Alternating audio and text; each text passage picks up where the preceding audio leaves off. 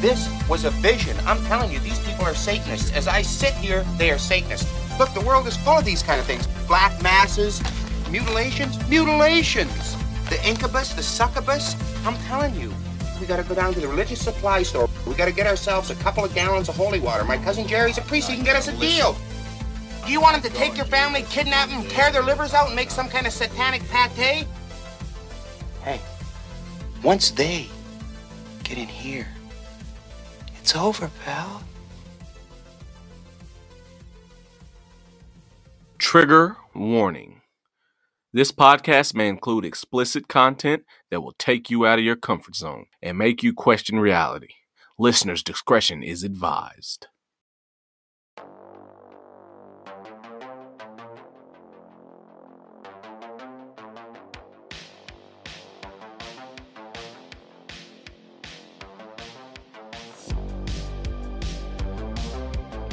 What is going on? Hello, everyone.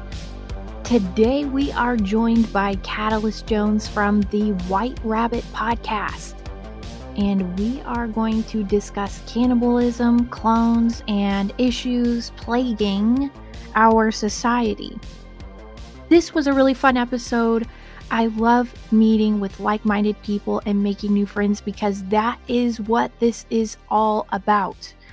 Of course, the YouTube video is available for this episode if you want to go ahead and check that out. And also stop by the White Rabbit podcast. The link is in the show notes. And uh, show some love to Catalyst Jones and the White Rabbit podcast. But before we jump into the episode, I did find some additional research on cannibalism that I forgot to mention in this episode. So, this is going to be a little taste test for what's to come in the episode. Of course, cannibalism is something that we are all familiar with, but where the fuck did this idea come from? We know that a lot of ancient cultures were practicing cannibalism, and for an example, after making human sacrifices to the gods, the Aztecs reportedly ate the corpses. Very nice. Even Neanderthals are believed to have practiced cannibalism. And of course, it was also practiced in Babylon with the Assyrians, Canaanites, Persians, and in ancient Egypt and ancient Roman Egypt. So there is this documentary I watched, and there is an ancient Egyptian tomb dug into the side of a hill belonging to a man called Ankh-Tifi, who was this very important governor type of figure, but it bears descriptions of a very vivid picture of what was going on at the time. So the inscriptions go into sinister detail about how all of Upper Egypt was fucked off and participating in cannibalism to the degree of eating their children. Uh huh. And then we also have the modern day type of cannibalism, which is mental illness and cannibalism for sexual pleasure in the case of Jeffrey Dahmer. But he wasn't the only one, y'all. There's this guy, probably not going to say his name right, but who cares? He's a piece of shit. Issei Sagawa and Albert Fish. Albert Fish was an American serial killer, rapist, child molester, and cannibal who committed at least three child murders from July 1924 to June 1928. He was also known as the Gray Man, the Werewolf of Wisteria, the Brooklyn Vampire, the Moon Maniac, and lastly, the Boogeyman. And Albert Fish once boasted that he, quote, had children in every state, end quote. And at one time stated his number of victims was about a hundred. Now get this piece of shit, Issei Sagawa. He was also known as Pong or the Kobe Cannibal and was a Japanese murderer, cannibal, and necrophiliac known for the killing of Rene Hartevelt in Paris in 1981. And just for the record, these shitheads said that human flesh allegedly is similar in taste to veal or pork. Burn in hell, you guys. So sick. And let's not forget the Batak of Sumatra reportedly sold human flesh in markets. And in China, human based dishes were once considered a luxury. During the Yuan dynasty, it was noted that, quote, children's meat was the best food of all in taste, end quote. The country also reported cases of cutting off various body parts of children, usually a section of the thigh or upper arm. So, we're not dealing with survival cannibalism here. We are talking about worship of the gods. Now, I go into a lot more detail in the episode on what's going on with the cannibalism, but it is very disturbing and Catalyst Jones, of course, brings the fire as we discuss all types of conspiracy topics. So go check out the YouTube video, check out the White Rabbit podcast, leave a five star review if you love what we do, and let's jump right into the episode.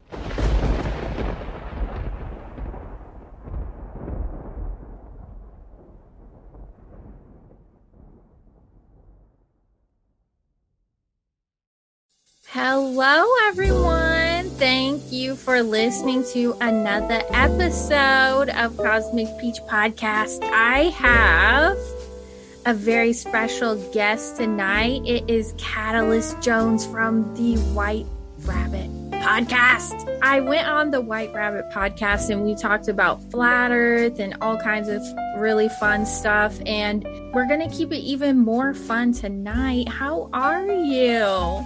I'm excited, Julia. I'm I'm a fan of your show, and that's I was just thinking outside, and um, I was talking to Janet, deplorable Janet, and earlier today, and I was just thinking how cool is our community because I'm a fan of everybody's show, and at the same time, like I get to talk to everybody, so it's like such a cool community. And now I'm on Cosmic Peach, so I couldn't be happier. I'm so happy that you are with uh with us tonight, and I started listening to your podcast and sometimes I would feel like even a little bit intimidated because I was like, oh, he doesn't hold back at all. I wish I had the balls to do that sometimes because I find myself sometimes thinking that if I go too crazy, that I'll lose people and they'll think that I have like a mental disorder, but it's all true. And it's, it's like trying to get people to wake up to that slowly. Like, yes, it seems like what I'm talking about is absolutely insane, but it's true. It's like the realest shit. Yeah, well, I have two things to add to that. Number one, yes, I am fucking crazy. and number two is there's a line from my favorite rapper, Chris, Chris Webby, and he says, Those that mind don't matter and those that matter don't mind. So just be who I know you did are. not just say that because I was listening to Chris Webby mixtapes when I was in ninth grade, and I've been a diehard fan for years. I am gung ho on getting him on the podcast this year. Do you know Oh my god, I cannot. I have never met another Chris Webby fan in my life. Right here, I am like he's my favorite rapper. If I still made music, I would be trying to make music with him. To me, he is what Eminem should have become. If Eminem didn't get hit by a fucking car and become a clone and still kept the momentum that he had, then it would be Chris Webby. Yes, because even his freestyles, I go back on YouTube and I just listen to him over and over again. And I just admire that so much to just be able to, he'll just start off and it sounds like he's written it and has been practicing it for fucking weeks. He is the best underrated rapper. Yeah, and I'm trying to get more people on board. What was one of my favorites? I like Dexter's Lab and I like um the Axe Murderer that was one of the like really early ones that I just love so much. And he did another one that I just listened to on repeat. Um The one where I think he's freestyling, but it's like 36 bars or something like that. I just listened to it on YouTube like three days ago. Oh, it might be called 36 bars where he just goes straight. Uh, he does that a lot though. Each album he has one where he just goes all the way through without a hook. Oh, I love that. I love that. Let me see. I just played one last night. I had on um, Brandon Thomas from Expanding Reality, and I ended the show with a Chris Webby video. And I was like, ah. you, I was like, you could leave if you want to, bro, but I'm going to play this video. And he sat through the whole thing. And then after we were recording, he was like, that was fucking awesome. And I was like, oh, okay, cool. Cause with the way Brandon thinks and the way Chris Webby thinks, I was like, I don't know if this is going to mesh well.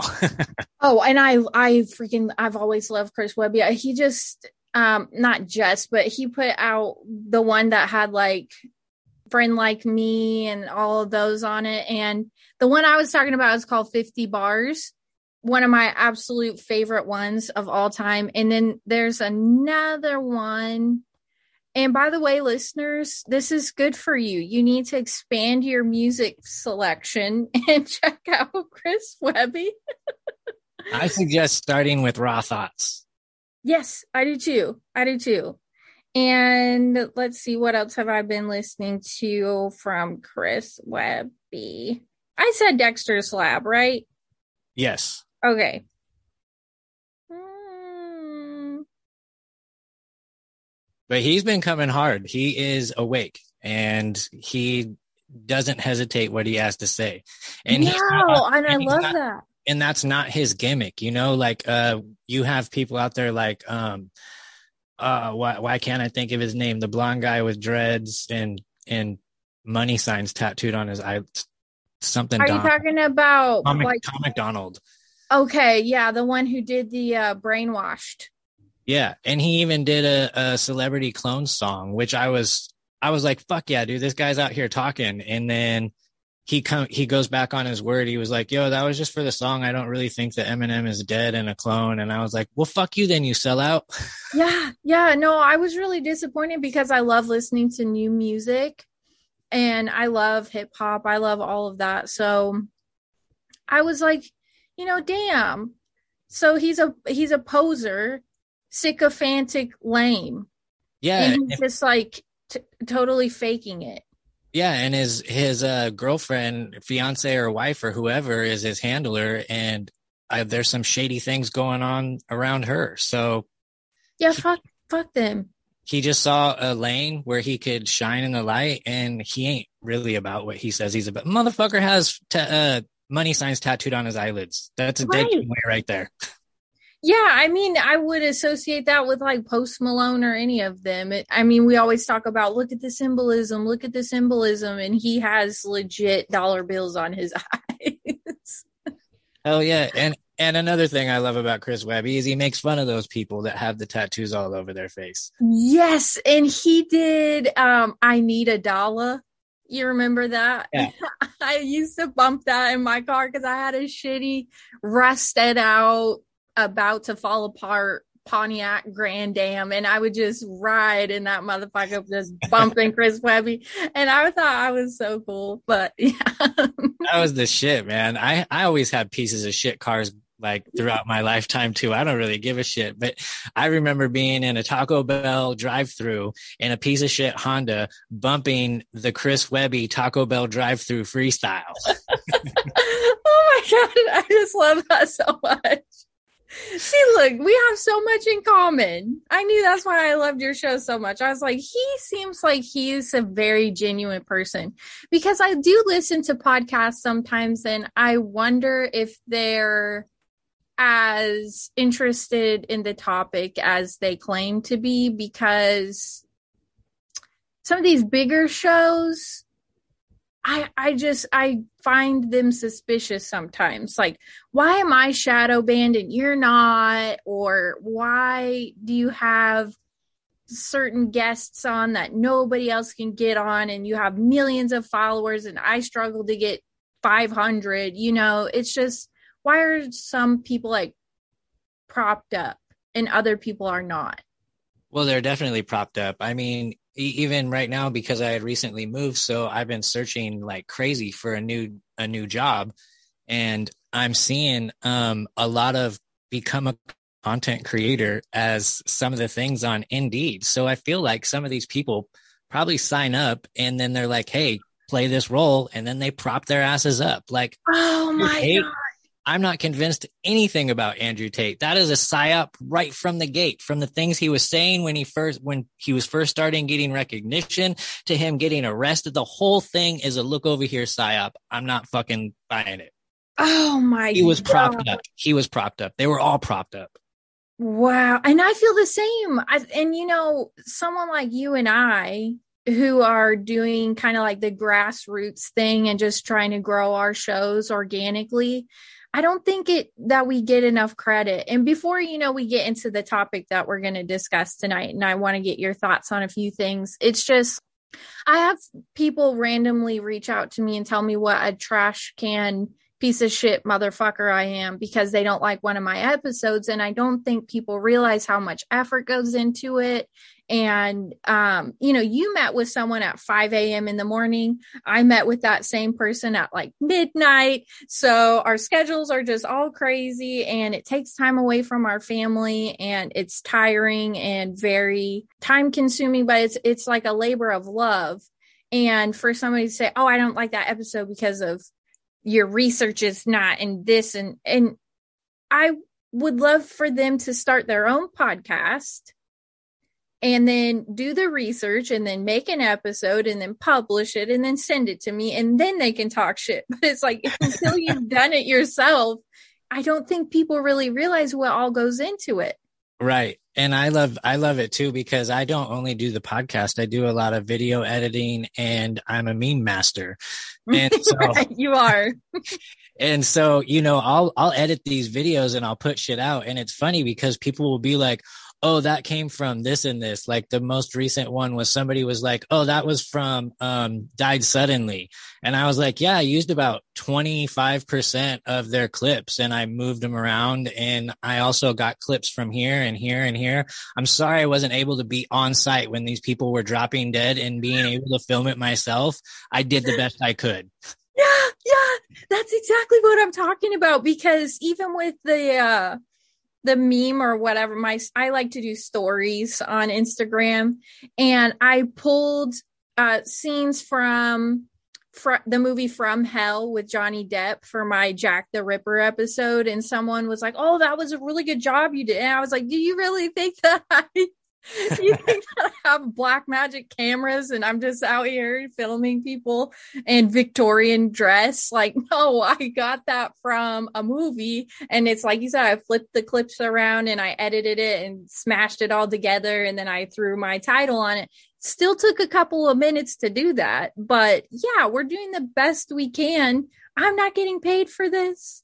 I'm Right. sure you're not getting paid for this. So, and all a documentary really is is compiled um video footage from other Mhm. people and like you'll see documentaries like there's hundreds of flat earth documentaries right and people are like what's the best one well i'm gonna put i'm gonna send you to the person that like threw them in the best order i think 'Cause everybody's using the same fucking clips you know nobody's out there filming this shit for themselves because it, i mean we will film shit for ourselves when it's possible but you know a lot of these things and people will be like oh well you know you use this from that. Well fuck yeah i did but look at like i spent hours into this and it came out amazing so go fuck yourself Yes, yes. I spend hours too, you know, and I've been trying to make the podcumentaries and I essentially take an episode from my show and then I add all the visuals on top of it, almost like um you're watching something on the fucking history channel. And it's like, do you know how long that took me to put together? I went through a two and a half hour long episode and I found pictures for every 10 seconds of the whole motherfucker. So yeah, it's like that is insanely time consuming go to hell pretty much you know if go you don't yourself. Nobody likes you. Everybody hates you. You would be better off dead. Just go kill yourself. You're ugly. You're disgusting. I'm going to kill you. Give me $200. I especially agree with the last part because i could use some extra scratch yes yes i was gonna cut it off but the last part was the best part of that clip it's so. the best part give me $200 i have cash app venmo paypal whatever app you're using. But so, anyways, the listeners don't know yet why we've joined up for this episode, but let's enlighten them. I actually had the idea of covering cannibalism because it kept coming up in some other research I was doing, and it's throughout a lot of ancient cultures, not just the ancient Egyptians, but until I, I even found, and I have my notes pulled up here, I even found that where is it? Just as recent as like, okay, yes. In Papua New Guinea, they were still practicing cannibalism up to 2012. Yeah, So- I'm not surprised. I mean, for real. And nobody's talking about, they're talking about the climate change. They're not talking about as recently as 2012, people were eating each other. Well, as recently as probably two minutes ago, there's people eating. yes. In those, yes, in those secret rituals. I mean, right now, somebody's probably getting their ass ate, but, um, well, that's totally different, and I'm on board with that. That is something completely different. yeah, no, for sure. But you know, it's funny because this is just a cultural thing for them, and it's the same as if we say, like, what's an American cultural thing? Going to the bar and watching football. right? This is normal for them. They eat each other. Yeah. And I just find that so interesting that, you know, it's the Are we still talking about Papua New Guinea? Yeah, it's like they they do uh eat their old or sick or dead as a sign of respect. So was it a Rockefeller or a Rothschild's um, family member who disappeared and turned out he was eaten by uh, natives of whatever island he was on to make a documentary about? Did you come across that at all? No, I'd love to learn about it. So it was. Let's see if I can pull it up right now. It was a, I believe it was a Rockefeller, and He was like abducted. He went onto this island to make a documentary about um, the natives, the people that lived there, because they had no idea about Western civilization whatsoever. And turns out they freaking ate his ass. Oh my gosh. Ass eaters. I'm going to see if I can pull it up right now. Um, And you know, by the way, right. We're not talking about can't like survival cannibalism where you got in a plane crash in a freezing cold arctic um mountainous crash and you have to eat each other to survive. I'm talking about cultural cannibalism. I'm talking about human sacrifice and um Baal worship type of cannibalism. That's what i'm gonna be more talking about Okay, cool. Well, I did send you that link if you wanted to pull it up or read it, or we can move on, whatever. Oh no, yeah, let me let's take a look here. Oh, Michael Rockefeller. Okay. New Guinea. Yeah, it was oh my gosh. So yeah, they ate him.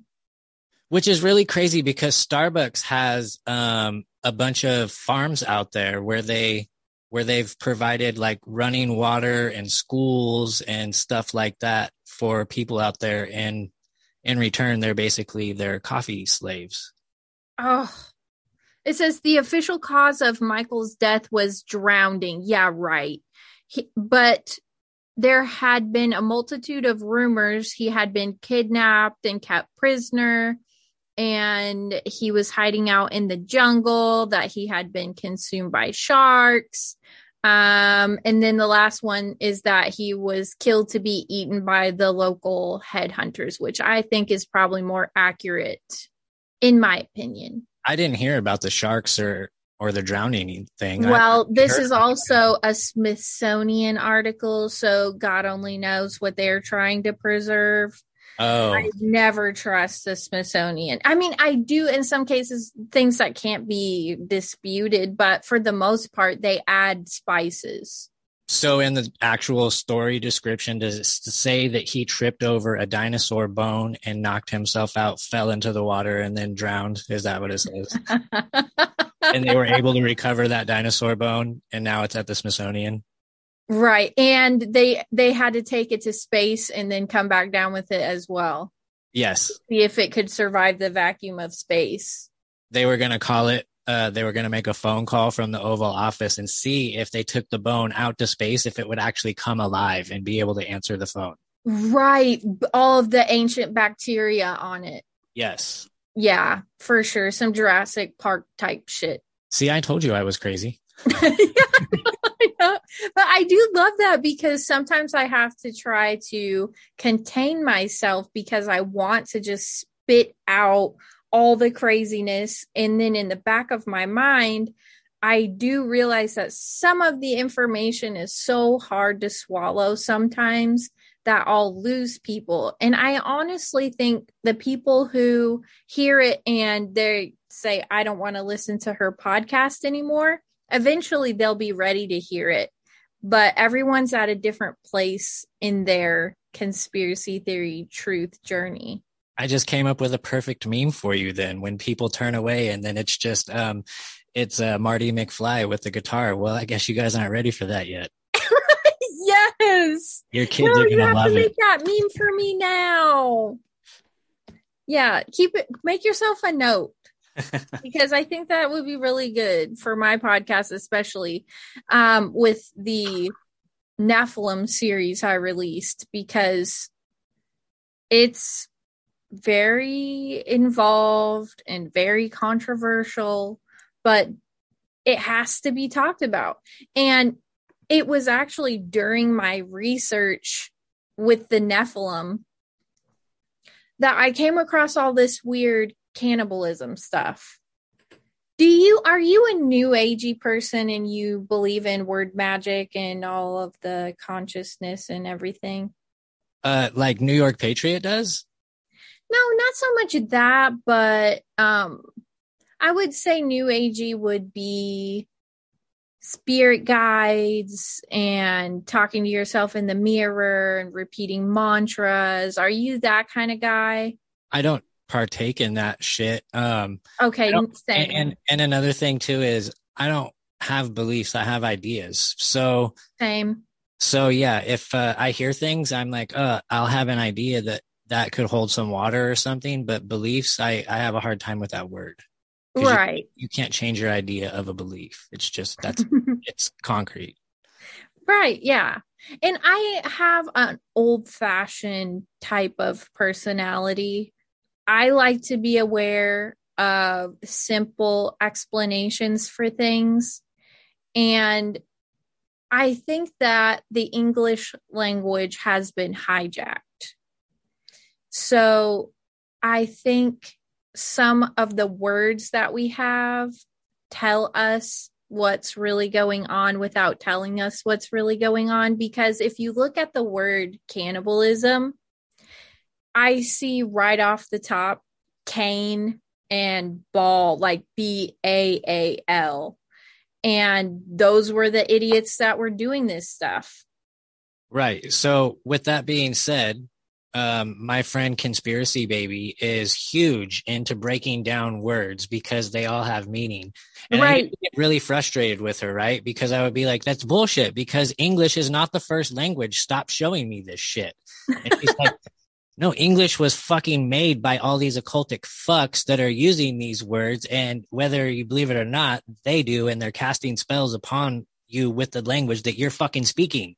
So I won't, I won't tell people good morning anymore. So yes, in a sense, I do practice that. I won't say good morning. I say grand rising because I refuse to tell somebody to mourn for the rest of the day right when they wake up.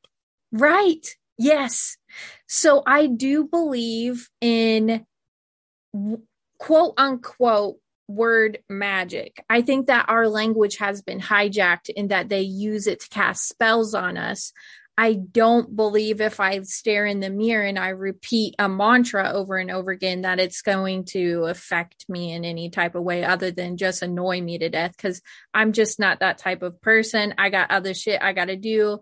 I can't repeat mantras 18 times a day and make sure I never have a negative thought or anything like that. But So you're not I- down with the thought ninja? no, I just, I just have so much going on that my mind races and I can't catch every single thought of the day that I have.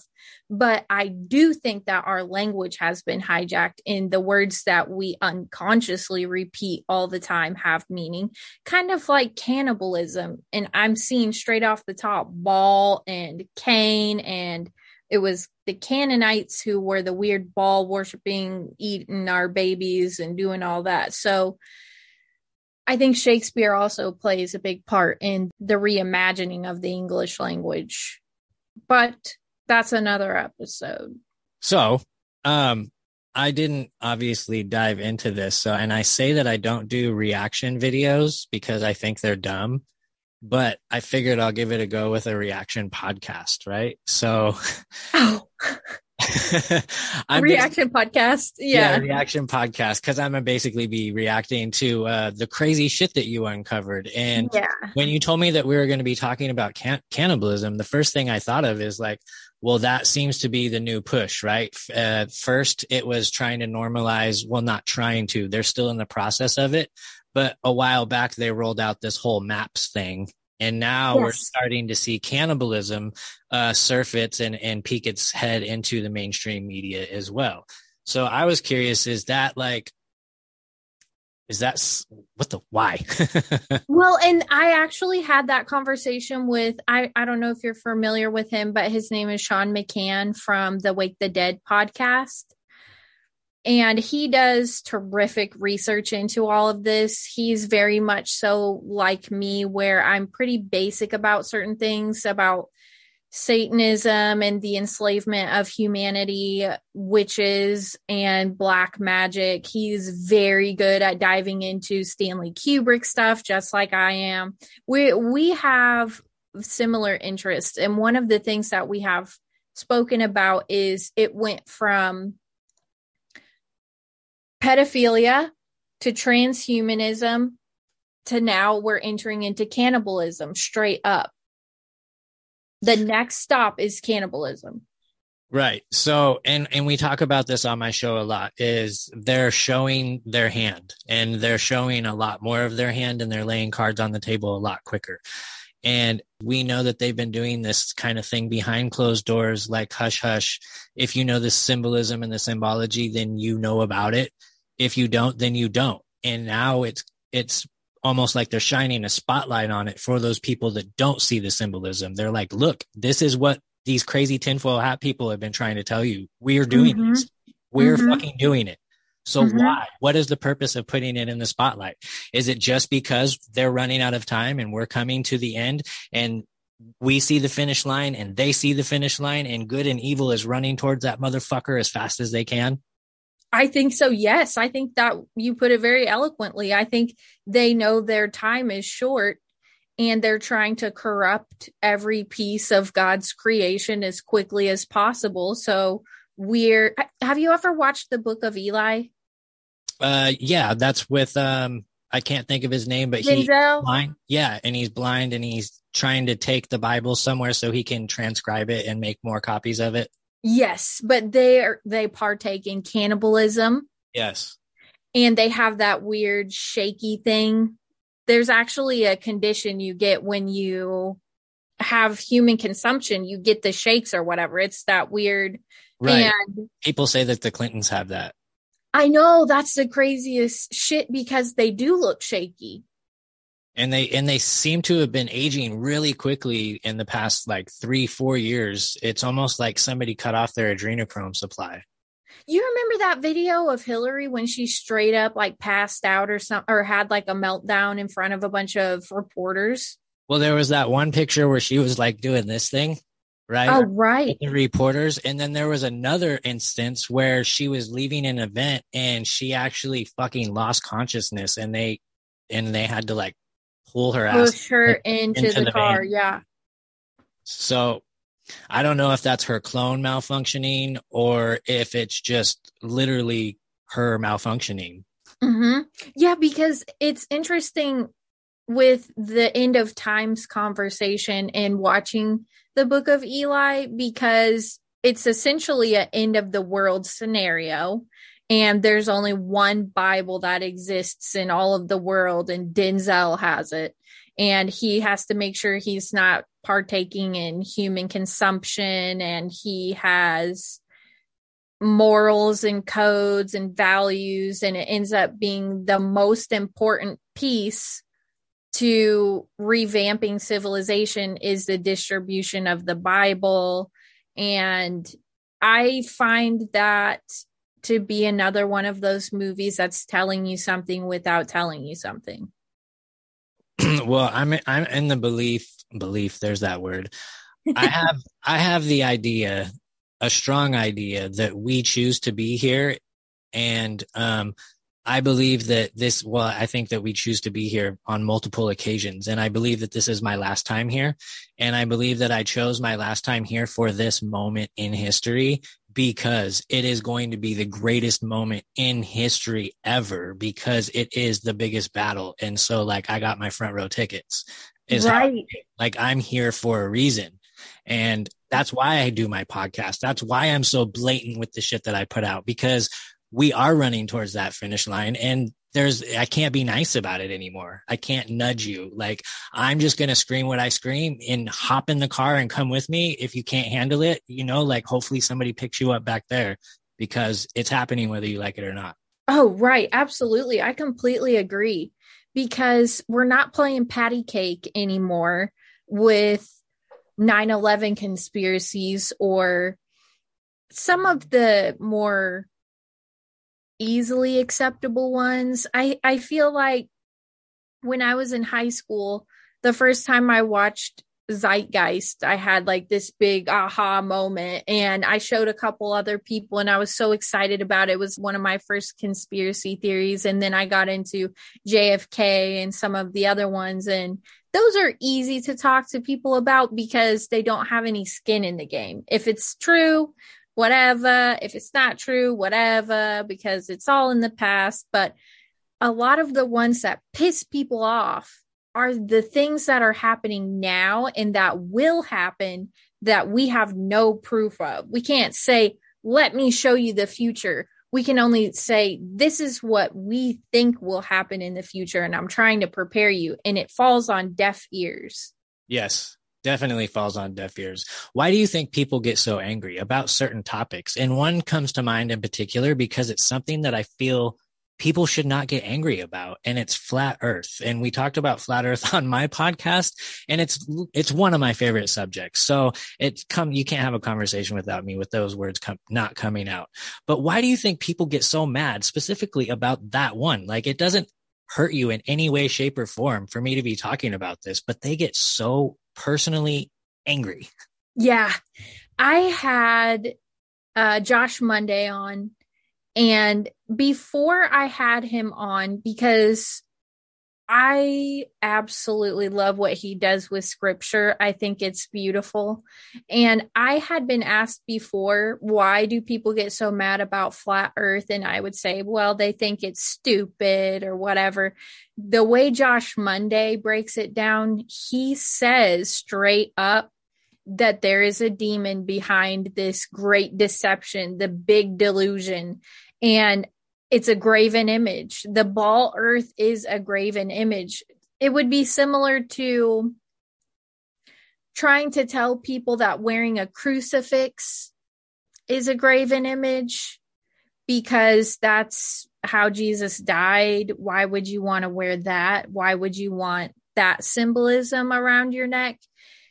I and a lot of that. people yeah a lot of people were killed by crucifixion not just jesus. He was on the cross next to two thieves who were also being crucified. So why are we symbolizing the death of christ and not the resurrection? It's a graven image. And i think the ball earth is another graven image that we are so used to looking at and it's ingrained in our minds and it, there's like a demon behind it. So when you challenge someone who is obsessed with those images they are going to mentally shut down and verbally assault you because you've just made them uncomfortable and anytime you take somebody out of their comfort zone they they go into fight or flight Right. It's cognitive dissonance mixed with I'm fucking fully loaded and ready to fire all these shots at you. And Yeah. the thing is, is I will intelligently battle these people while they're calling me retarded. I will i intelligently ask them questions and they don't have answers for me. So their answer is you're fucking, their answer for me is You flat earthers are demented. they're, they're just, you're a fucking retard. You're stupid. Am I, if, how am I stupid when I know more about your heliocentric model than you do? Yeah, yeah, yeah. And something that I was talking to Josh about is how far away the stars are six million miles and 20 billion light years. And, but somehow we're not able to see two miles down the road. How is that? Po- Our little tiny eyeballs can see millions and billions and trillions of light years into the sky but I can't tell you what my neighbor's doing six houses down because my freaking eyeball. I have glasses for a reason. Do you think I can see freaking light years away? No.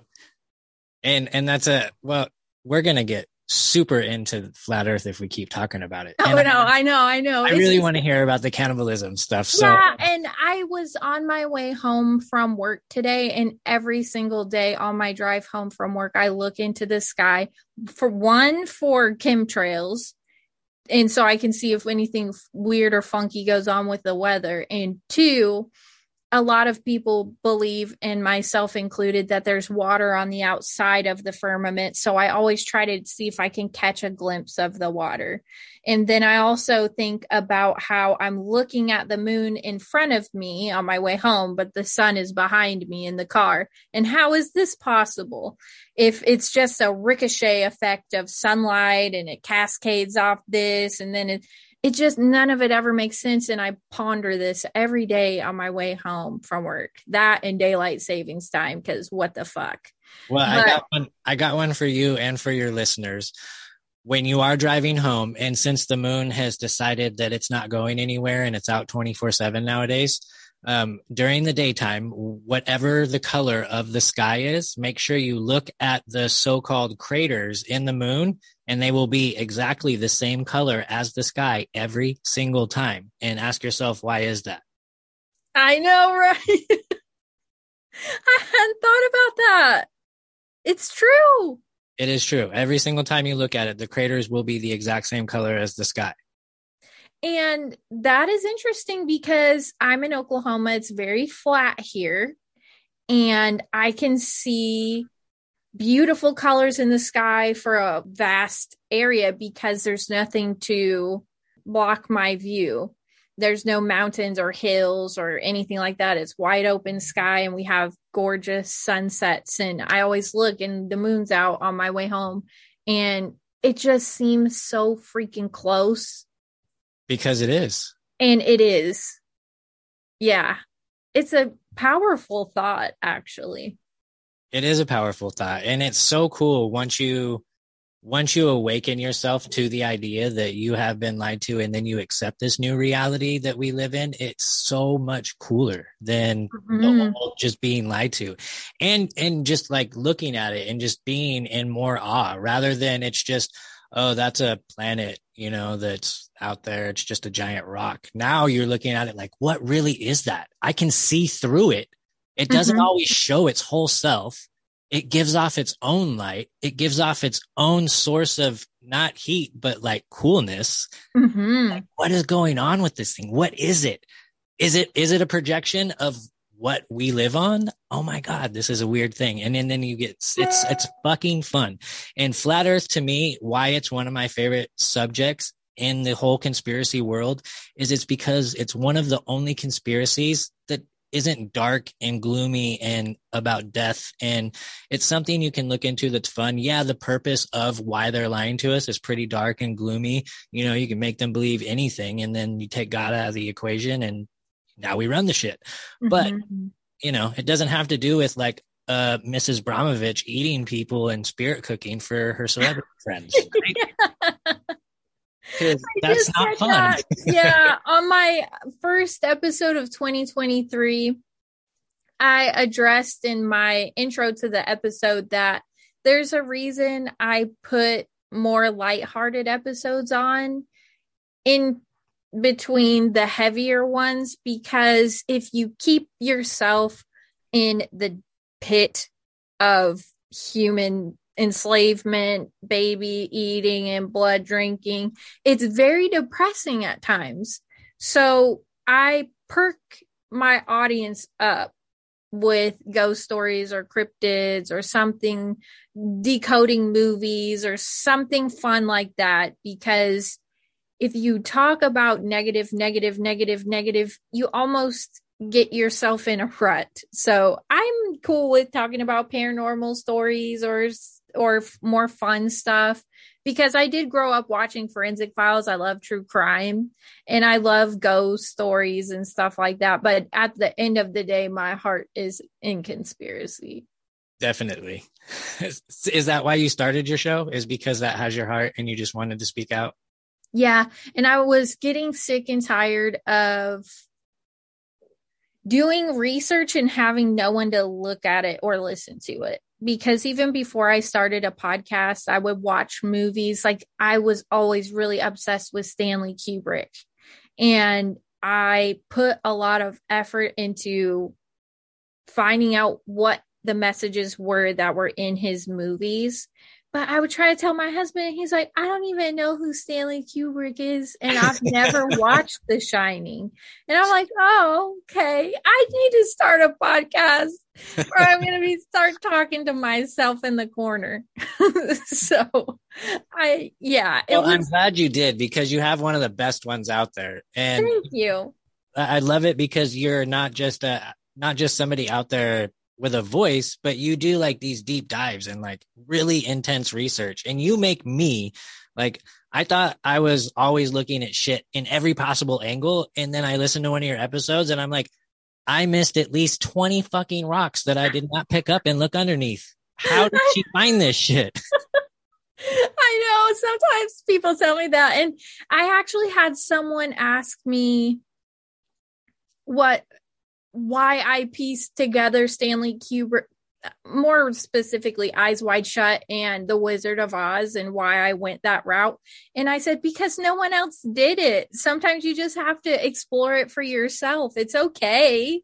I didn't need tinfoil hat to explore it before me. I'm okay to do it by myself. Thanks. And that episode was so fucking insane. You like Thank you. that one in particular is one that totally blew me away. Just the in-depth uh, research that you did, and then how you uh, like tied in the MK Ultra thing, and then with the different Stanley Kubrick movies, and and uh, fuck, dude, Michael Jackson and everything. Oh it gosh. into- and then you tied it into uh, Tupac, and, and you you like everywhere. It's like, wait a minute, I thought we were talking about the Wizard of Oz. What the fuck just happened?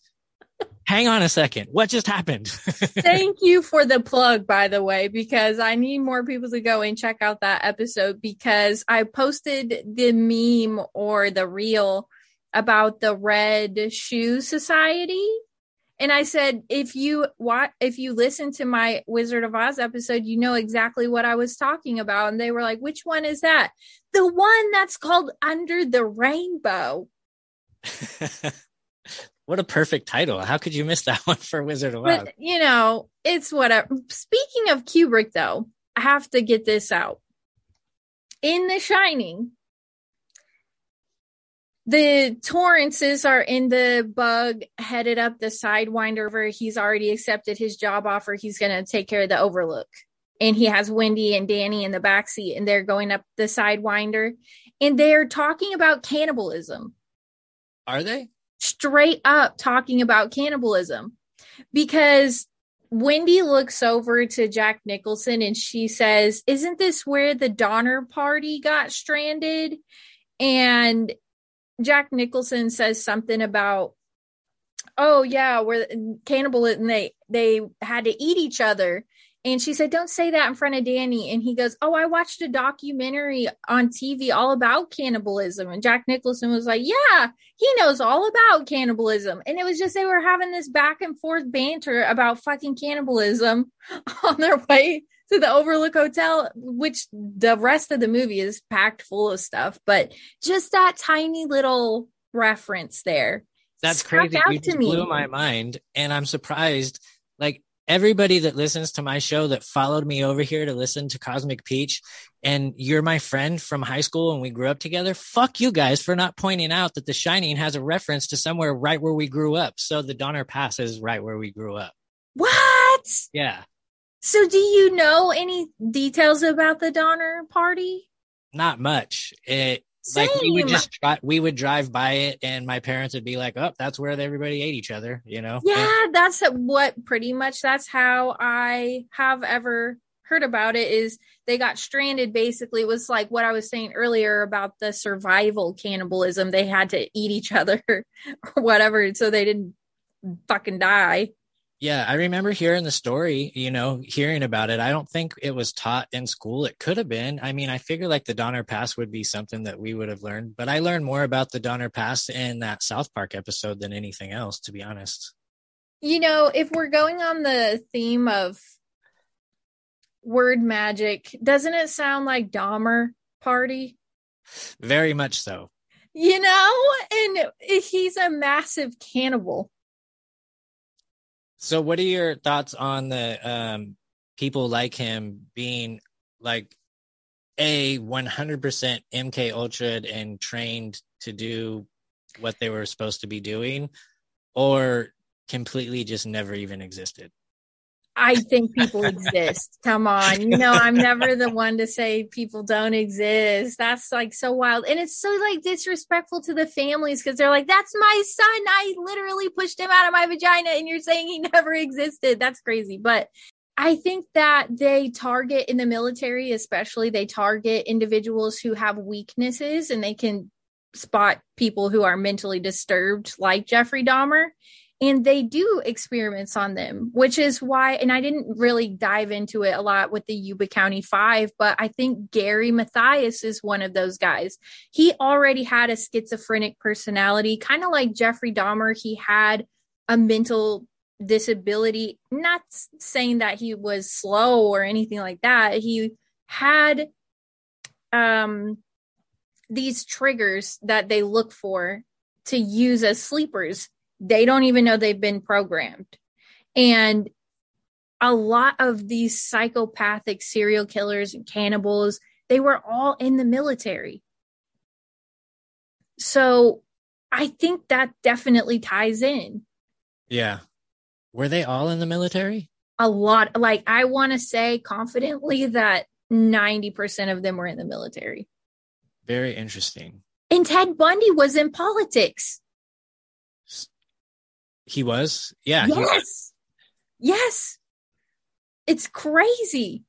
And you know, another crazy thing is, is I used to listen to this podcast, and it was about this guy who would go and interview serial killers. That's his job. And um, well, he came on a podcast that I was listening to, and it was very interesting. Some of the stories that he was telling, because there's people that are way more fucked up and have killed way more people than all of the Jeffrey Dahmers and and all those Ted Bundys that we see on TV. So it's like, why are these the people that they're shining a, a spotlight on? Because they're homegrown. They're fucking.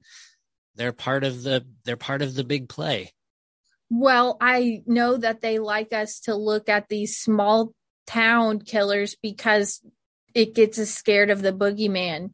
Kind of like looking out for Mike Myers behind the bushes or something. You know, you don't want to go out too late or Jeffrey Dahmer will get ya. so, how does that tie into what we're talking about tonight? Well, because he ate people straight up and he cooked their p- pieces and parts and internalize them. It was almost like absorbing them into him. And he, and I kind of have talked about it before, he got off watching The Exorcist Part 3 and he was building altars and it was very sacrificial and very ritualistic what he was doing and was in the military and enjoyed drinking blood out of blood bags. And where did this come from? Because he already was fucked up before he got sent to the military.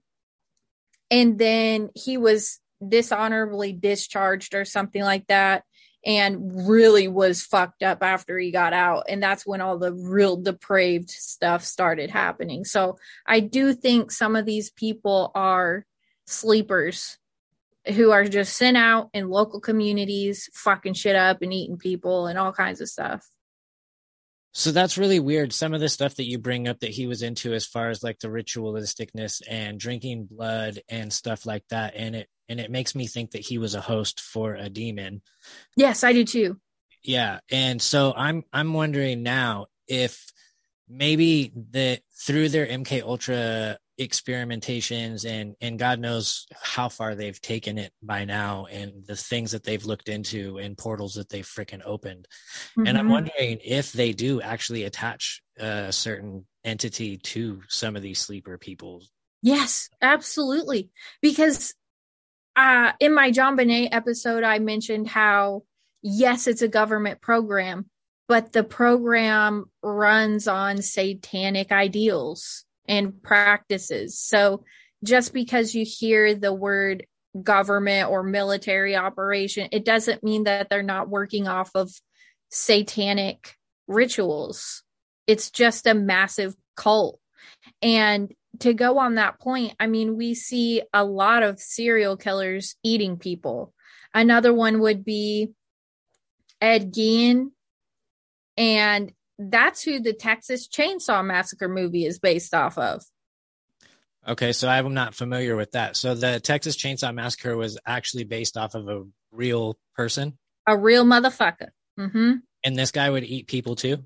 Yes, and he had a so actually he is the inspiration for two horror movies, Psycho and Texas Chainsaw Massacre. So imagine being so awful you get two horror movies based on you because he had mommy issues.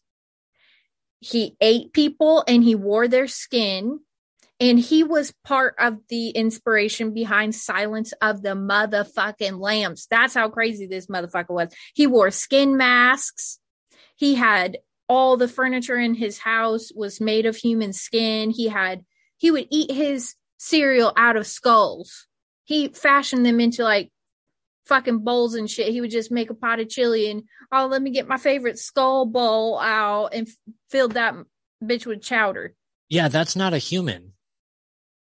That guy. That's what I'm saying. Like for real. There's no way that's human. That that is a host. That's a human host of a fucking demon. There's mm-hmm. no way. It, that that shit's so scary to me because one of the things that used to really scare the shit out of me as a kid is being um uh, possessed by a demon. Oh, same. Because you can't, you, there's nothing you could do about it, you know? And my mom would get mad at me because I would bring books in the house and she's like, don't bring those demons into my house and shit like that. And like, and she would tell me the story about how my uncle would, um, would bring like all these entities into the house by playing with the Ouija board and doing Ugh. whatever it was that he would do. And apparently one night, um, he like wakes up with his face pushed up against the ceiling and then he gets like thrashed all around his room and shit. And then my mom has another story where she like came home and like the TV was on and she couldn't change the channel and then she like turned it off and it wouldn't turn off, unplugged the TV and it was still on and I forget what Ooh. was like poltergeist or something like that and she ended up like running to the neighbor's house until my grandma got home. And so like I totally believe in all that shit. Oh, me too. That's and, the real shit. And when I was going through my battles and drinking and and all that shit, and I look back at all the stuff that I was like engulfed in and involved in, like so much demonic shit. Like I was fucking possessed for sure. and people don't realize how easy it is. And you because, don't even realize it. Yeah. Like in The Exorcist, she plays with the Ouija board and she's talking to Captain Howdy or yeah, Captain Howdy. And it seems so innocent and then it goes so sinister. But the smallest things are doorways. And I think that with some of these serial killers at young ages, they let something come in. That's my opinion. And then it's like exacerbated over time because, like with Ed Gein, he started off raping and murdering and then it was eating them and then wearing their skin and it got all the way up to like necrophile stuff and grave robbing and um, they compared Jeffrey Dahmer to Ed Gein because Jeffrey Dahmer was trying to do the necrophile stuff and the grave robbing just like he did and it's funny how similar their stories are so it's the same type of spirit that gets attached to them yeah, absolutely. And the fact that they all ate their victims too. What is up with that? Like, at what point, I don't know, like a sane person, uh, not not necessarily a sane person, but somebody that's not have some sort of fucking demonic entity in them that would be like, hey, I'm gonna eat this thing and then fuck it. Yes, I know. Like a, a human delicatessen. That's so sick. It's human consumption. And that's why we see in a lot of the have you ever watched The Green Inferno? The Green Inferno. I don't know if That's one of the newer Eli Roths. I don't think I have, no. Well, and you know he'd be telling us some shit in his movies too, like with Hostel. Okay. So I'm not familiar with this gentleman, but I have seen Hostel. Yeah, he's the director of Hostel. And hostel is essentially you know you get abducted in a foreign country and get sold into this human market where people just torture you to death for fun that's the real story that's going on in places around the world right and in the green inferno it's kind of like new guinea where they're eating each other and doing rituals and it's very so he he's got a lot of symbolism in his movies too. So what do you think the draw is to eating people, right? So like I know what the draw is for adrenochrome because that's talked about well, like you know, the healing and the visual aspects of your youthfulness and blah blah blah. What what is the draw for these people to want to consume people? And um not not even just uh these serial killers like it's uh, something real ritualistic. I don't know if if they're actually really eating people at these celebrity uh, spirit cooking dinners or not but they're at least ritual they're going through the ritual as if they are doing it right i think they do behind closed doors and it's one of the most disgusting, despicable things you can do to another human being to slaughter them and eat them like a pig or cattle. And it's a power thing, it's a spiritual thing. And even Jeffrey Dahmer would say that he was internalizing them so they would always be with him. Kind of like the idea of someone being possessed by multiple different demons, like the demoniac that Jesus casted all those demons out of in the Bible or uh Sybil or something like that where you have all these personalities and it's that fragmenting yourself into multiple different pieces. They love to do that. That's why they do all the SRA rituals is to fragment that child's personality into a bunch of different personalities or what's that movie? Split where he has all those internal it's kind of like that where they're showing you that they're internalizing another person into themselves and they're ascending kind of like I have their power and my power and I've done this sacrilegious thing where I'm splitting off pieces of myself. So in in a sense they're absorbing their their essence. They're just absorbing them when they take them in. Yeah. Did you ever watch Harry Potter at all? Yeah you know when Voldemort has to create the Horcruxes, he has to split off a piece of his soul and put it in an object. And it's similar to that where they feel like absorbing them into themselves is like adding a an additional right power totally source inside of themselves. Totally get it. And I also could see it, at least on the celebrity side of it, because with uh with what you're talking about absorbing, I can see that on the celebrity side, and I can also see it with the serial killers because it gives them that sense of empowerment, and they're already doing crazy fucking demonic shit already. Mm-hmm. Um, and then we can go really deep down the fucking rabbit hole, and we can say like uh, Donald Marshall speaks out about uh, the different species of reptilians that live here.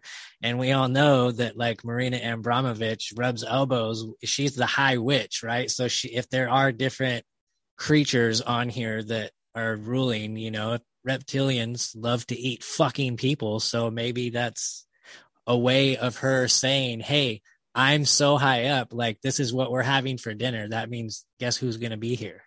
Right.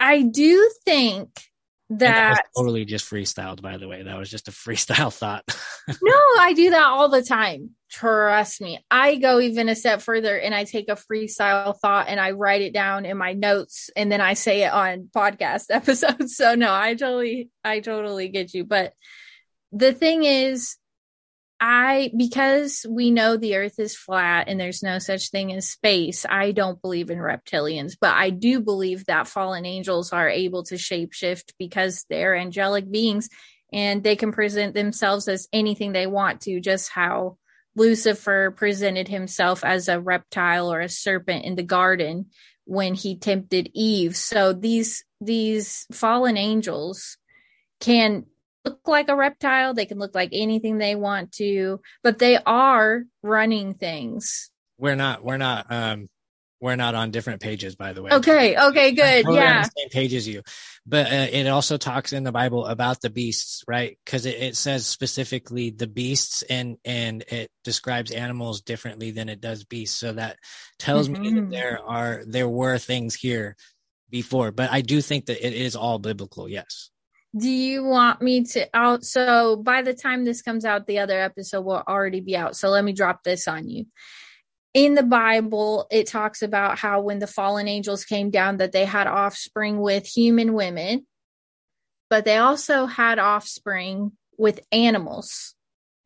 So if you can imagine the offspring between a fallen angel and a human being a giant and then the offspring between an angel and an animal being something like a cryptid right. it makes a lot of sense. So there's no evolution to get you to a dog man or a mothman or a bigfoot or a chupacabra. But if you mix a fallen angel with animals you can get any type of creature you want. And there was fallen angels. There's like levels to this shit. So some of them were serpentine like beings, and some of them had bird heads and dog heads. And you're mixing that with humans and animals, and you wonder why they talk about beasts roaming the earth legit. And the Bible says, like, stay within your own race. And he wasn't talking about colors, he was right. talking about the human race. Yes. Straight up. So check this out. That's so cool that you're you're talking about that stuff. That's what Donald Marshall was talking about. Is he was describing all those things that you just described that are at these clone the celebrity cloning centers. There are the real, they are the the reptilians. They are the people that he is talking about that are at the cloning centers, whether or not you want to believe that. He's telling the truth. I don't know. Uh, the hybrid beings? He does say it the hybrid beings. No, he talks about like strictly he calls them reptilians, but he talks about different uh, species of them and how they've been here since you know they were cast out. And right. Yes. So, and you're sitting here saying it, that goes hand in hand with what he's saying. So I was just on a Dangerous World podcast, um, and we did a swap cast thing, and we were talking about Donald Marshall, and I was telling people, look, like take everything he says with a grain of salt because this guy, like I've heard him say and describe things in one way, and then completely change change it up the way he describes how something looks in a different podcast. So but some of the things he said i can verify i can back up. And then when you just said that like and, and i've always had that thought that that these reptilians and, and aliens and everything that people say that they're seeing i always equate it to demons or fallen angels or offspring of them. Because the nephilim why That's was exactly taken right. out of the bible? The nephilim i believe only comes up two times in the bible but then when you look further into it it's in the book of um, the the book of Enoch, right? It talks about the Nephilim in great detail. Like that is that to me is the coolest fucking subject in the Bible. Why not? Why take it out?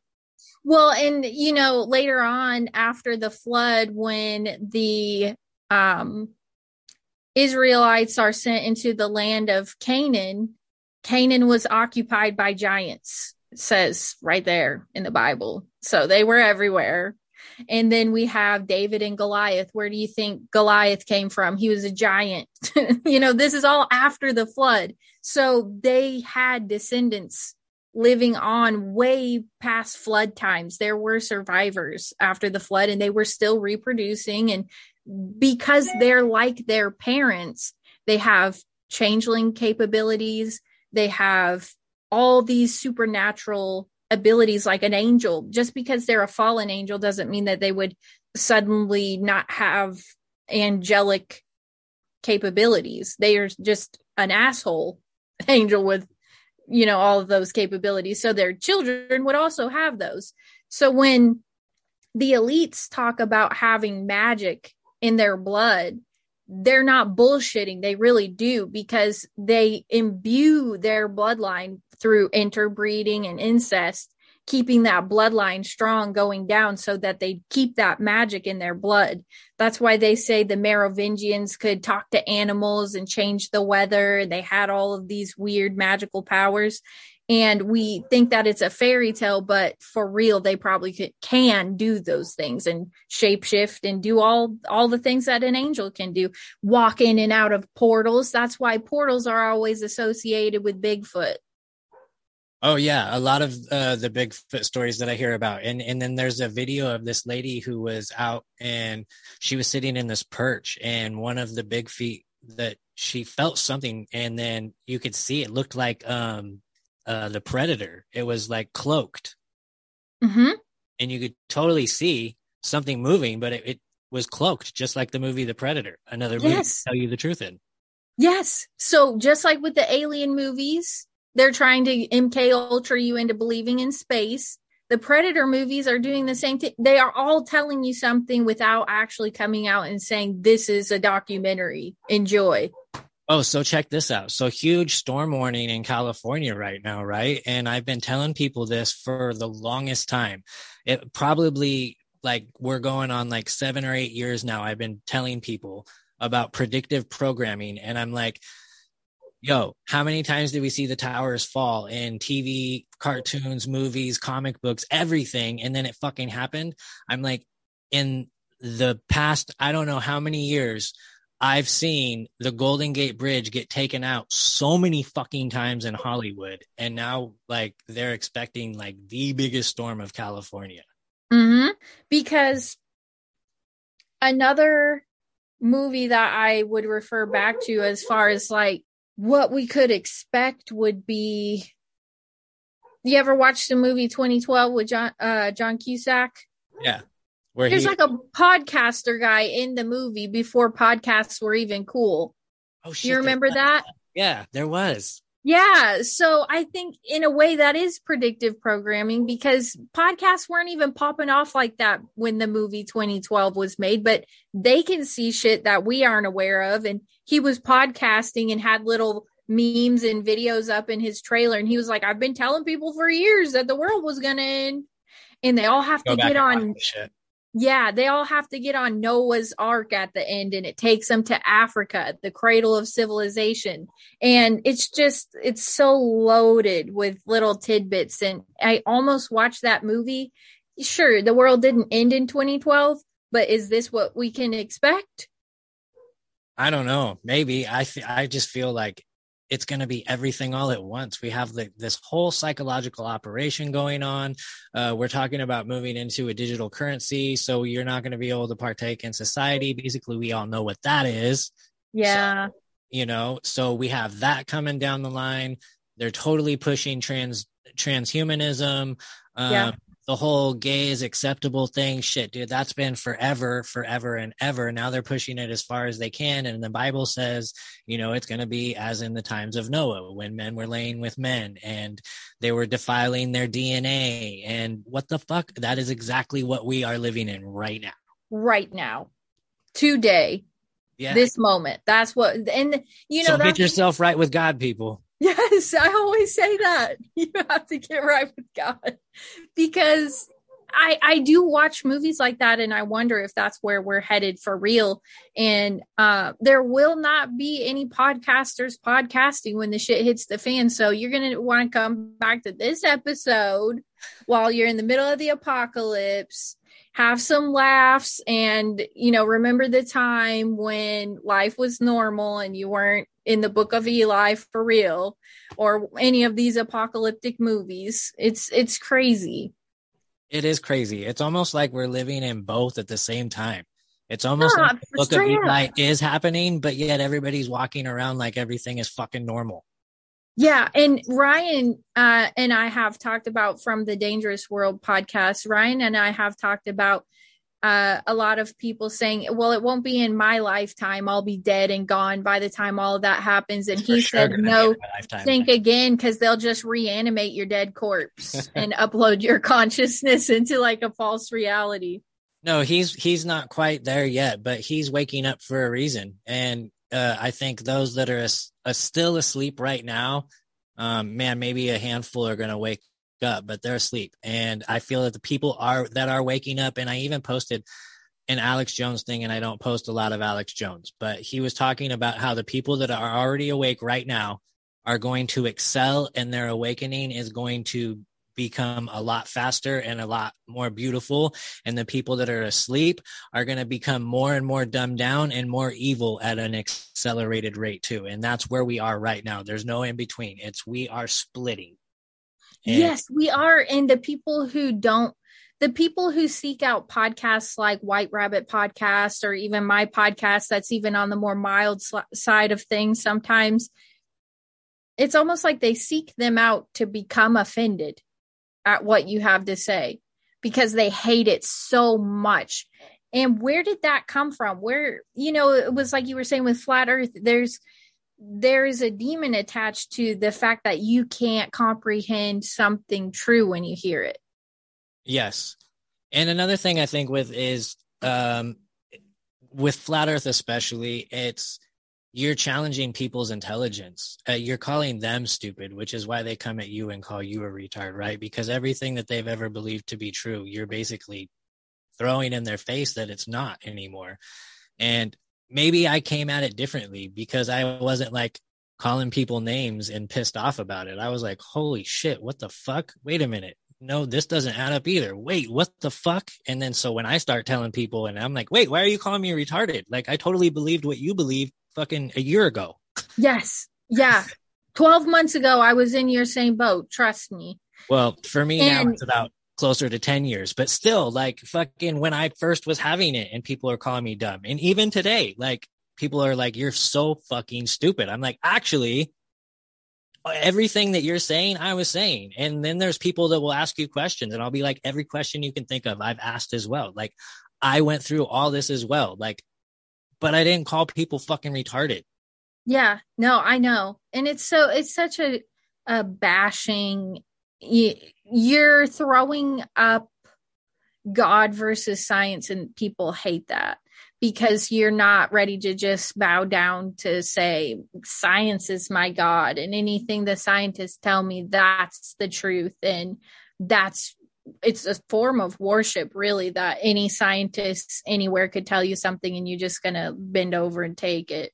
And we're saying no explain this. And they'll give you some type of astronomical number that you have to put into a calculator to try to figure out why that makes sense. And it's just not working in my mind Right. Because people are so easy to be like, oh, well, somebody else figured that out for me. I don't have to. I trust them. There, there's a DR in front of their name. And to me, Mhm. and I know you probably feel the same way, but if somebody has a doctor, to me, that means you are fully indoctrinated. Ah, yes yes Like fully indoctrinated. I have a doctor. Oh, I don't. have you noticed though how yeah and some of even the pastors nowadays are doctors or they have a weird schooling that they went through. Like my grandpa never did any of that. He was a reverend, but he never and a lot of the churches that I see now it's like doctor, reverend, pastor, this Yeah, or that. And I'm like, right. why are you why did you have to have someone teach you how to present the Bible to people? I don't get that. I don't know. I mean, you ha- it takes years and years um, of training, I guess, uh, how to touch little boys and not get caught. Maybe right? You got to go through that school, and then they got to make sure they can trust you. So Oh, sickos. For real, fucking sickos. But to kind of sum everything up, though, a couple of the other movies that I wanted to just get your thoughts and feelings on, because you know I love movies, is have you ever watched American Psycho with Christian Bale? yes, In the book, he was a cannibal. okay, Isn't that crazy? yes. So they didn't put that in the movie, though. Why? No, they kind of allude to it, but they never actually come out and have him eating people. But the he, the book, he's a legit cannibal. Well, they're gonna do a remake now that it's they're trying to put in the spotlight. I wouldn't doubt if that's one of them. I'm sure. You wait, it'll be in there this time. Yep, for sure.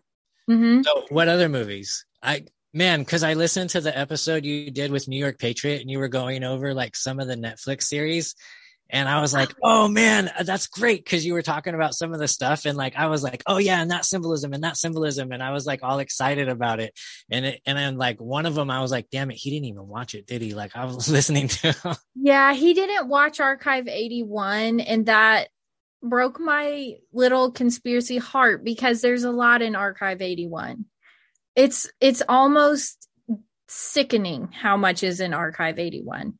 Well, And Sabrina. I didn't watch that one either, but the Sabrina one for sure. Like there was, I was hooked in that one immediately because I had just, uh, like I was that came out right before COVID, right? Yeah, because I was like newly out of my dumb Satanism spell that I was going through. And so when that came on, I was like, holy shit, like I'm seeing all these symbols that I was seeing and drawing from my head. And like, Yes. I was reading in the Aleister Crowley books and shit, and it's like right fucking there. They're saying "Hell Satan" on a kids show. What the? yes, fuck? they're saying Hell Satan on a kid show. They they're making references to like virgin sacrifices and they have the Baphomet statue straight up in center. They have I watched every episode available where they bring in the abyss and they're opening portals and she's got the twin sister and all of that. She um Do you think it- they're really opening portals in CERN, or do you think that that's just something that they fucking talk about? I mean, I, I watched the um the interview with Sally Field, or I don't know what Mandela effect are we in? Is it Fields or Field? I always said fields with an S. Okay, so that's the timeline we're gonna go with. It's Field. Okay. fields for us today. Um, her brother is actually one of the head scientists at CERN, and she was talking about you know what it is that he does there, and then she even says, "Well, they're playing with the God particle." Bullshit! You don't know what the fucking God particle is. Give me a fucking break. Right. There is no God particle because that goes along with the Big Bang theory.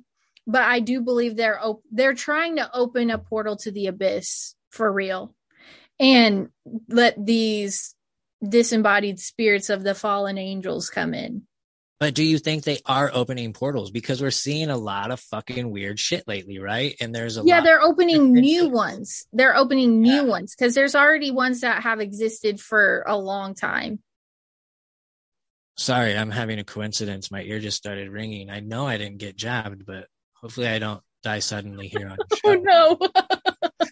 my ear, my uh, right ear has been ringing a lot. And I just noticed that recently. I always put my headphone in my left ear because I think my right ear's fucked off. But um yeah, I think that there's been like pre-existing portals all over the world for a long time that the ancients opened when they were cohorting with the fallen angels and the fallen angels showed them how to open them. And they built like on ley lines, they built these massive megalithic structures where the portals are so they could provide the sacrifices to open the portals up. which when you look at the Aztecs and a lot of them, they were doing these human sacrifices so they could charge up these portals and open them so they could interface with the disembodied spirits of these fallen angels. Same thing with CERN, they're just opening new ones and they have fallen angel technology. They're channeling these spirits in. And I think that's one of their in-game things because like in the days of Noah, they're going to bring back the giants. They're going to bring back these chimeras and DNA splicing and bird-headed beings and dog-headed beings and cannibalism and human sacrifice. It's all just like the days of Noah. I know. And I just moved to Tennessee and this guy was talking about how the Tennessee Titans is actually a real legit thing and that the Titans are going to rise up out of the ground in Tennessee. And I'm like, fuck, I, I'm at ground zero. I really did come here for a reason. Yes. And, you know, as we're recording this, you don't even have the option of listening to them yet. But if you never listen to another episode I ever do ever, just listen to my Nephilim series because it's four parts. It took me forever to put together and it's all the questions you could have ever had answered in these four episodes. So I hope I appreciate, you I appreciate your humbleism, but I'm going to continue listening to your show. Oh, and you know what's going to happen is a month from now, you're going to be like, "Oh my god, this episode that I just did, it's You better than the. Nephilim one. It's Yes. better than the, and it's going to be better than the Nephilim one. You will keep getting better and better. You fucking rock, girl. Like, Thank welcome to the you. Conspiracy Club, man, because we love you. Thank you. And I love you too. And it, it- we have to have each other's backs for real because it's, it's needs to be kind of like a brother and sister type of vibes, not so much, uh, dog eat dog, this podcast or this part. Uh, We need to kind of have each other's backs in this little community that we have. But, um, Yeah, you guys hear that? Only I can make fun of Julia. Yes, you well, lightly, lightly. um, but no, I want to throw out a couple more movies here. How about Hills Have Eyes? It's been so long since I've seen it. So, um, fuck, it, they're, they're out in the middle of nowhere. They get gas or something, right? In a Winnebago type of thing. And then crazy inbred looking motherfuckers end up like hunting them down. Did they end up eating them as well? So they did partake the the weird incest ones that were all crazy looking. They they were doing cannibalism. And they ha- had weird fucking faces and stuff. They were all distorted from the inbreeding and incest and stuff.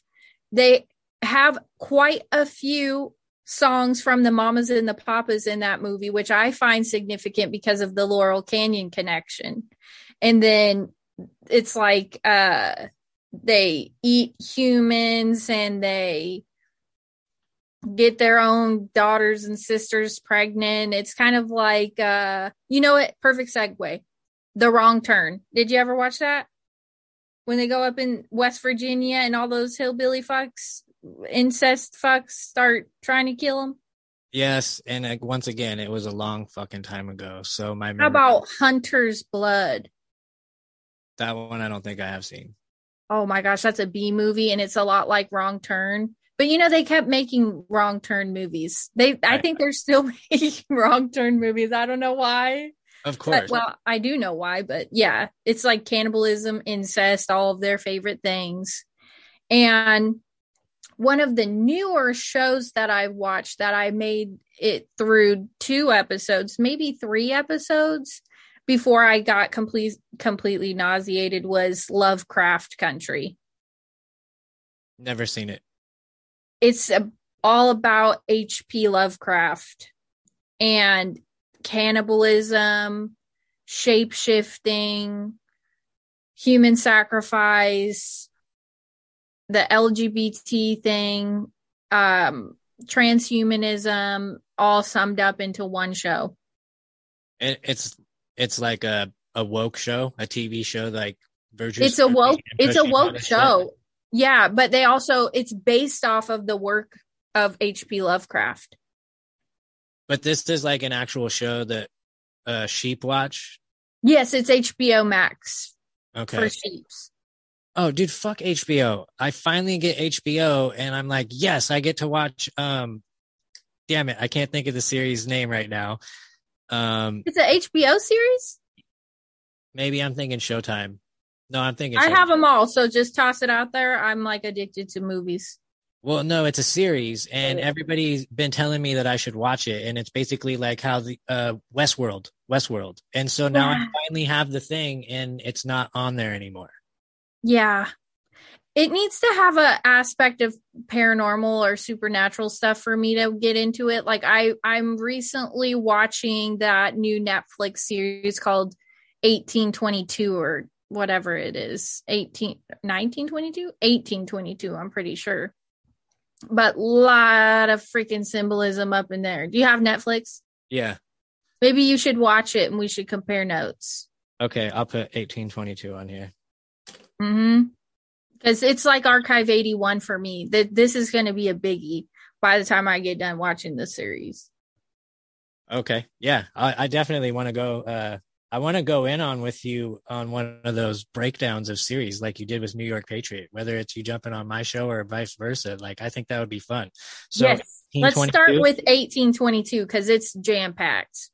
Okay, and then I'll think of one for you, hopefully that you haven't seen. I'll I'll do some brainstorming tonight, and then I'll shoot. Yeah, that would be great. And then we'll just do those two shows and we'll we'll go to like episode by episode if we saw anything in those specific episodes that's crazy.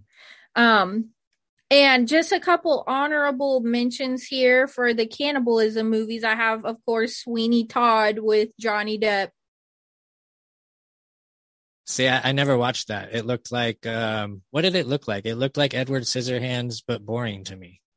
Yeah, and I think it's I actually watched it a billion years ago and I think it's actually a fucking musical and I just don't do musicals well unless it's like a classic.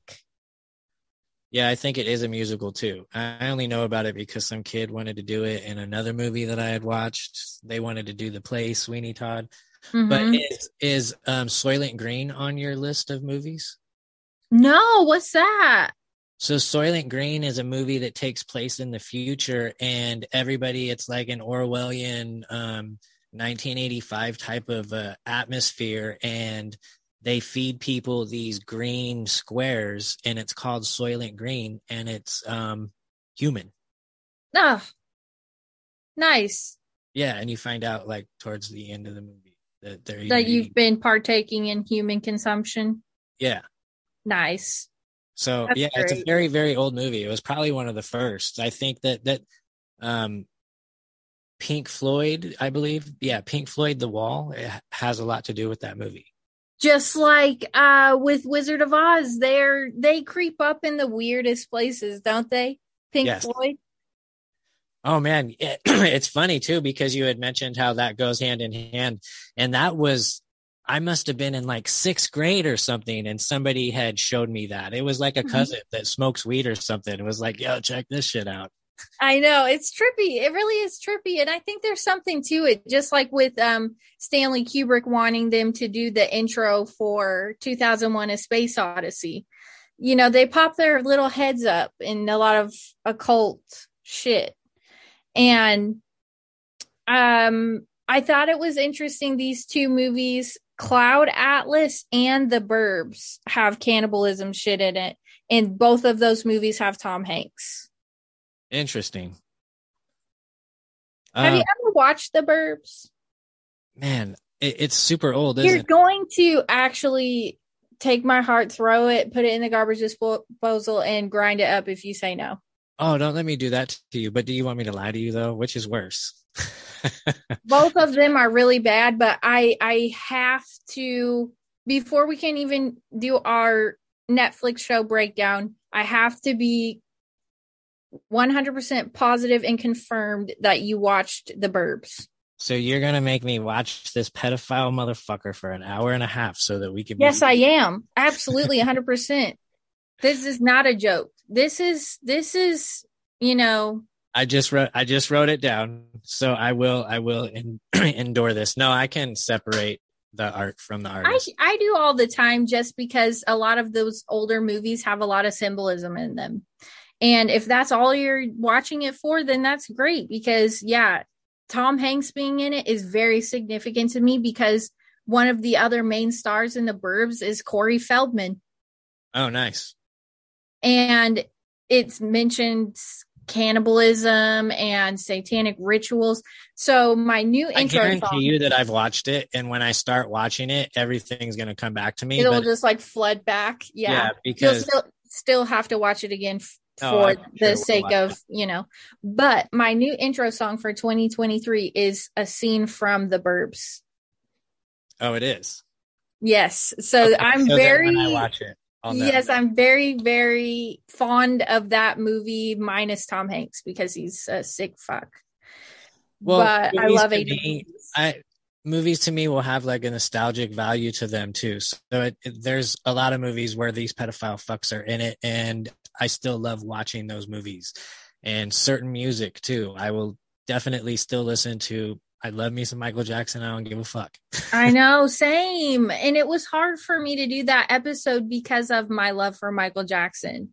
Uh, speaking of separating the art from the artist, I totally scrubbed that episode from my memory because I, I totally, I was like, no, no, no, no, no, no.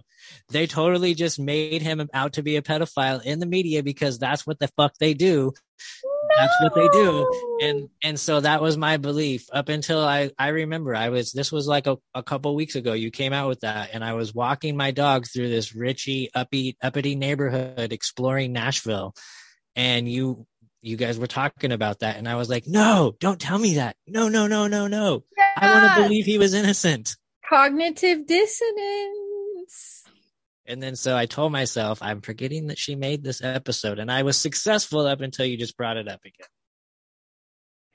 if, if I'm just being honest, I would love for you to revisit that with an open mind and oh just. no, I totally you you broke my heart. Is what I'm saying. I you broke my heart. So I break fine my own heart broke your on a heart daily basis. So I mean, I I'm in a perpetual state of brokenheartedness with the research I do, especially because I love the music from the 1960s and 70s. And the the Laurel Canyon episodes really did me in because Oh, I they're bet. all satanic worshippers. Well, the music industry in general, I mean, damn, it's all over the place, even in hip hop now. It went Mhm. from, went from crime rhyme to having sex with Satan. Oh, it's so great, isn't it? But before we wrap up, do you have any more biscuits and gravy on cannibalism? No, but now that we just barely, barely touched on it, I definitely want to dive into it some more because I really want to get involved, not involved, but I really want to see what's going on with um, uh, Marina Abramovich and what that's all about. And uh, just because we're seeing these pictures, so I want to depict it. If it's real, if it's really happening, uh, if is it legit cannibalism? If so, why? So now I have a reason to because you just sparked my interest in it even more. Well, you remember that one meme I posted when the new Jeffrey Dahmer series on Netflix dropped, and it was like Katy Perry kind of mimicking one of the Jeffrey Dahmer victims at a, a Abramovich party. I don't remember that. I'm sorry. Yeah, no, it's okay. Fired. That's I'm okay. But they are very obsessed with that idea. So, and the one of the Podestas has a golden sculpture of a Jeffrey Dahmer victim. Really? Yes, so that's I'm why I tell you they very much admire that. Yeah, they definitely do. All those But red. yeah, so you could even look into that. That's a whole nother rabbit hole. But just for the listeners, and I did have some listeners from your show come over to my show and show some love, and they left a five star review and they said, Hey, I'm from the White Rabbit podcast. And I was very grateful for that. And I would like you to tell all my listeners where they can find you and your awesome work. Well, I appreciate that. So the first place to go follow me is on Instagram because that's where I put up the content that is not my podcast. I have so much fun over there and you guys will too. Whether it's a meme, it's a reel, or if I'm offending somebody that you want to offend but you're afraid to, I got your back. Yes, I love that about the Instagram. And if uh, you want to listen to the podcast where we go deep on whatever it is, I talk to some interesting people just as you do. And, you know, whatever I'm interested in. So that is everywhere other than Spotify and YouTube because I have been permanently banned from both places. That's champ status. You got banned from YouTube and Spotify within the same year. Uh, well, check this out. The first ban happened. Spotify banned me, and I was going through Anchor, which is owned by Spotify. So it was a solid wipe off of the board. Everything, like first 40 episodes, every single platform, because I went through Podbean. So Podbean just took me down and it took me off of everything. YouTube took me down twice. And then um, I was going through uh, Podbean. I did, yeah, Anchor at first, then Podbean. And so then Podbean was putting my shit out on Spotify, and Spotify noticed about five, six months later, they were like, "Oh, it's this White Rabbit guy again. Fuck you, get out of here. We told you no." And then I finally got like, um, I uploaded three different channels, and the third channel that I uploaded on YouTube, I think they finally got my IP address because I'm not able to. I, every time I try to watch certain videos, even from this computer, it's like uh, can't I can't even watch fucking videos. So. Oh my god, that's so despicable. Yeah, I have to do it from my iPad or my phone. it's fucked. That's horrible. Yeah. I'm sorry that they're just trying to cancel you. I don't care keep canceling me because I'm just going to pop up somewhere else. Like I'm like glitter. You thought you'd get rid of me and I'm still fucking there. In your eyelashes and in your hairline and everywhere else glitter goes. Just every time they take me down somewhere, I'm like, yes, I'm just, I'm that much more over the target. I listen to you on Apple, but I have to put your, the name of your podcast in very specifically. I can't just type in white rabbit. Really? I have to type in like with a one or a seven. There's some numbers in there. So, oh, there used to be, but there shouldn't be any more. There is if you try to search it and you've never searched it before on Apple, because I tried two different ways and it would only pop up for me if I included the numbers.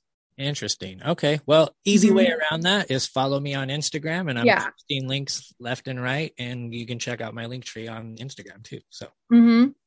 do you have anything exciting coming up? So much stuff that's uh, exciting that's coming up. Uh, Bryson for Gray. February specifically, if you have anything in the future. Yes, I got Bryson Gray coming on. I'm excited about that. Uh, Memory Hold is coming on, who does really good deep dives. He was exposing Pizzagate early on. Um, so yeah, some really good shows coming up, and um, Shatter the Matrix is still in the works. Um, yeah, that's all I got for you guys right now. No, yeah, that sounds awesome. That's a good lineup right there. Yeah, well, I, I have a bunch of guests coming up, but I'm not going to expose all of them. Oh, okay. yeah. Keep the best ones a secret. Just surprise us all with that. But your homework is to watch The Burbs and 1822 on Netflix, and then we'll compare notes later. Yes. Mm-hmm. I got oh, you. and that 50 bars by Chris Webby.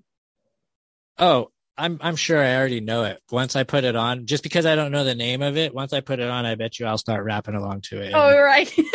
yeah, that's one of my faves. But yeah. Um, thank you so much for coming on. I really appreciate it. I hope all the listeners go and check out your work at the White Rabbit podcast. And to all my listeners, thank you so much. And we will catch you on the next one.